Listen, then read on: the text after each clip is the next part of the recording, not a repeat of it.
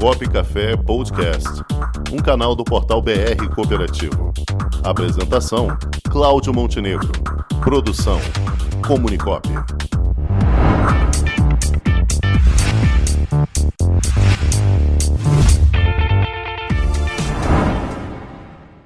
E hoje, no quadro Saúde em Primeiro Lugar, vamos ter a honra de receber mais uma vez o presidente da Unimed Petrópolis, doutor Rafael Castro. Boa tarde, Rafael.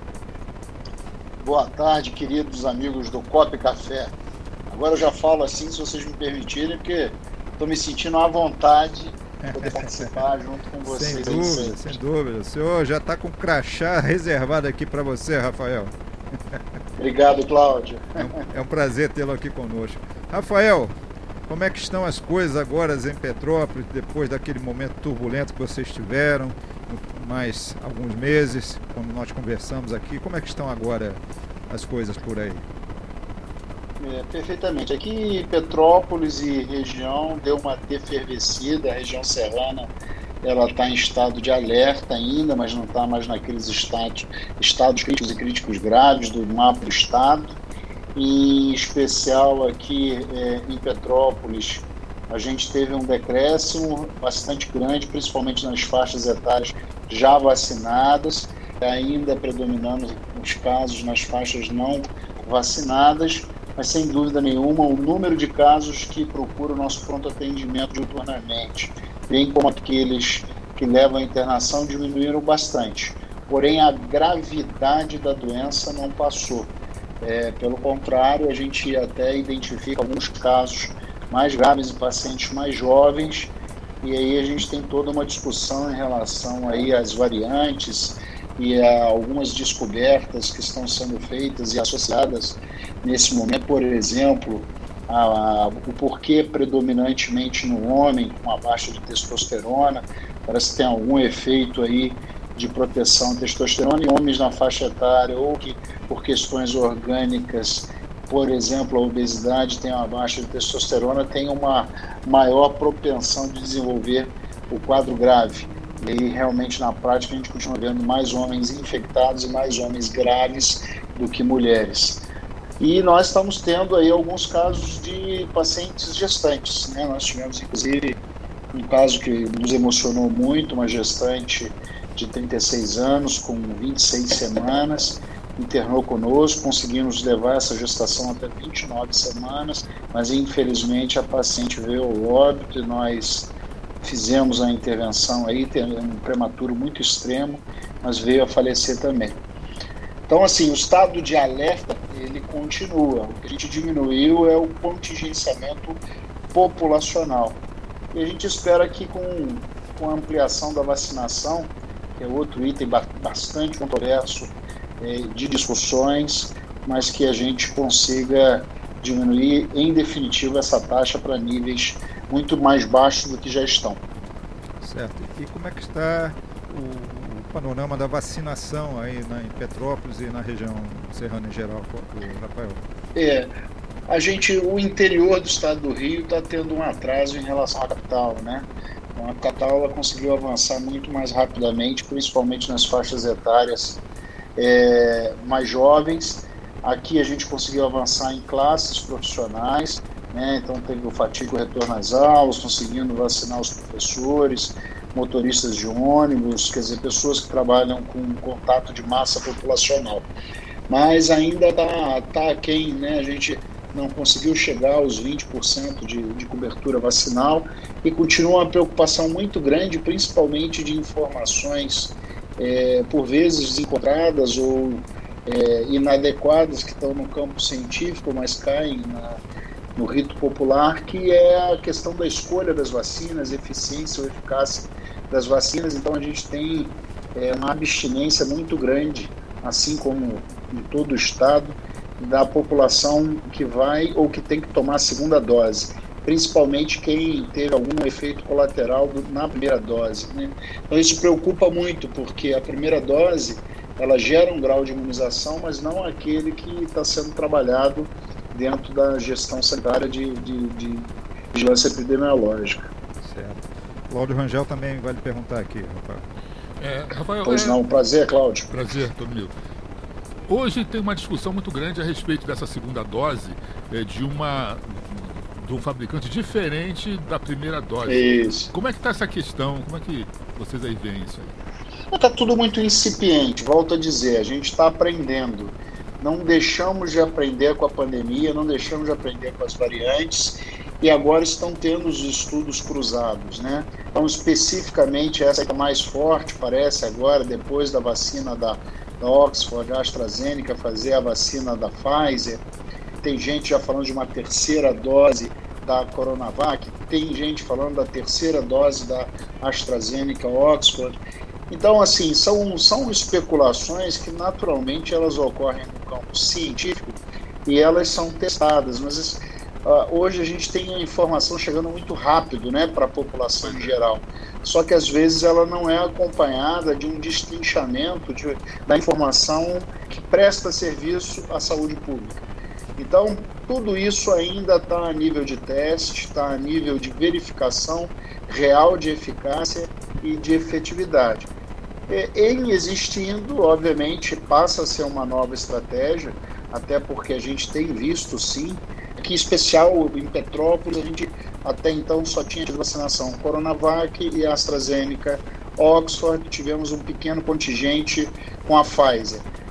Então eu não posso falar muito da Pfizer, mas a gente tem visto sim, inclusive em colaboradores e médicos cooperados, reinfecção de colegas que já tiveram Covid, que estão com o esquema vacinal completo, seja com a Oxford, seja com a AstraZeneca, mas com menor gravidade. E a, questão da segunda dose, quer dizer, tem muita gente se infectando entre a primeira e a segunda dose. Talvez aí por um relaxamento, achando que tem um nível de imunização que não existe com a primeira dose. Então a gente ainda é, insiste muito aqui na, nas orientações educacionais, né? A gente preserva ainda os feitos de início de pandemia, que é o isolamento, o distanciamento, e é, a higienização das mãos com álcool gel ou água e sabão e a máscara. Isso tem que perpetuar, principalmente em contato com grandes contingentes. E, na realidade, o restante você tem que entender que a imunização ela começa a partir do vigésimo dia, mas ela só passa a ter os efeitos populacionais esperados a partir da segunda dose. Muito bem, muito bem. E a expectativa de alcance aí da toda a população vacinada efetivamente, Rafael, tem alguma perspectiva disso aí na, na região? Na região, tanto quanto no Brasil, ela é relativamente pessimista, a meu ver. É possível que nós não consigamos fazer isso no ano de 2021 e sim é, ter uma cobertura populacional só é, até o final do primeiro semestre de 2022 Espero que essa realidade ela seja encurtada com novos investimentos, com possibilidade de, de novas fabri eh, fabricações, insumos, tecnologia, seja o Butantan, seja a Fiocruz, e a compra. Está chegando a Janssen, né? já chegou a da Johnson Johnson Janssen, que é dose única, então é uma outra vacina que traz uma expectativa interessante, porque é, diferentemente das outras, tem um efeito a princípio imunizante em uma única dose, então isso pode acelerar essa cobertura. Mas a gente tem que observar aí como que vai ser a, a política ditada. É, em primeiro lugar, eu continuo acreditando numa política nacional, e mais secundariamente as políticas estaduais, que é quem distribui para as secretarias municipais de saúde. Certo, certo, perfeitamente. Sabe qual, o que é que me dá mais inveja atualmente, Rafael? é assistir os jogos da Eurocopa, rapaz. Aquele pessoal todo lá, torcida acompanhando o jogo, todo mundo lá confraternizando. Ah, que inveja. Pois é, né? estamos longe disso. Muito longe, né? Não, e eu acredito que nós, infelizmente, estamos longe.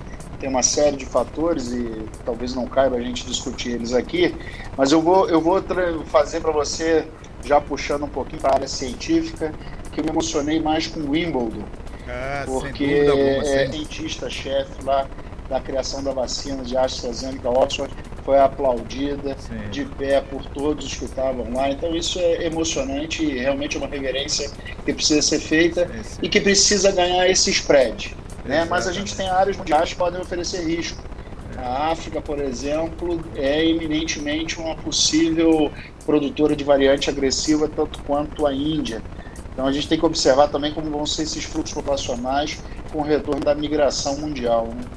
É verdade, sem dúvida alguma. Foi bastante emocionante essa homenagem que eles prestaram a, cientista lá em, lá em Wimbledon.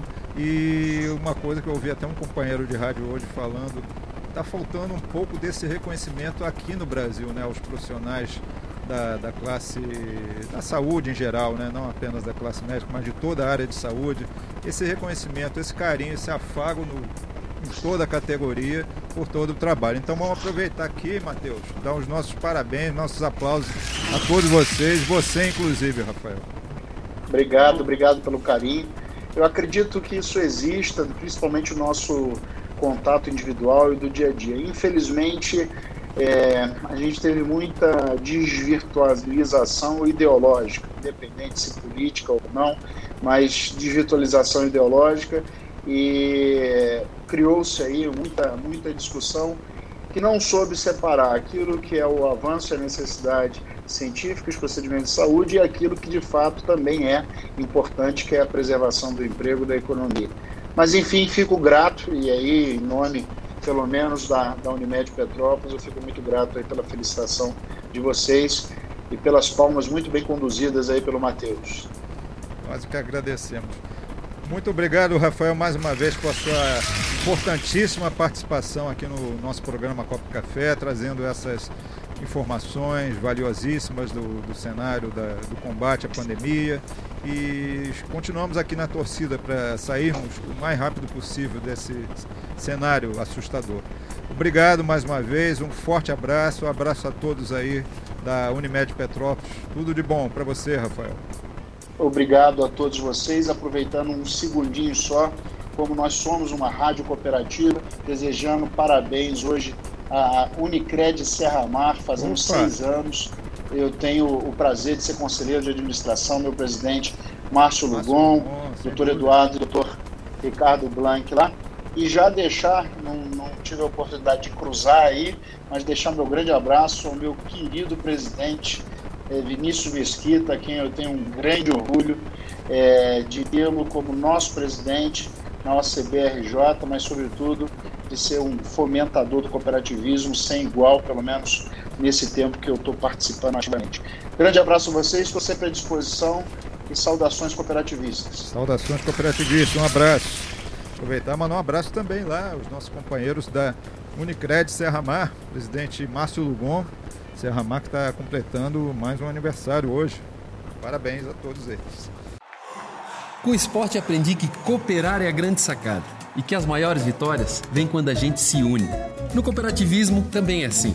Mais do que um modelo de negócio, o COP é um jeito diferente de empreender e está espalhado por toda parte do campo à cidade, nos produtos e serviços, facilitando a nossa vida e gerando renda para muita gente. O Guga Kirten e quase 15 milhões de brasileiros já são COP. Vencer você também. Tudo ao seu redor já é. Somos.cop.br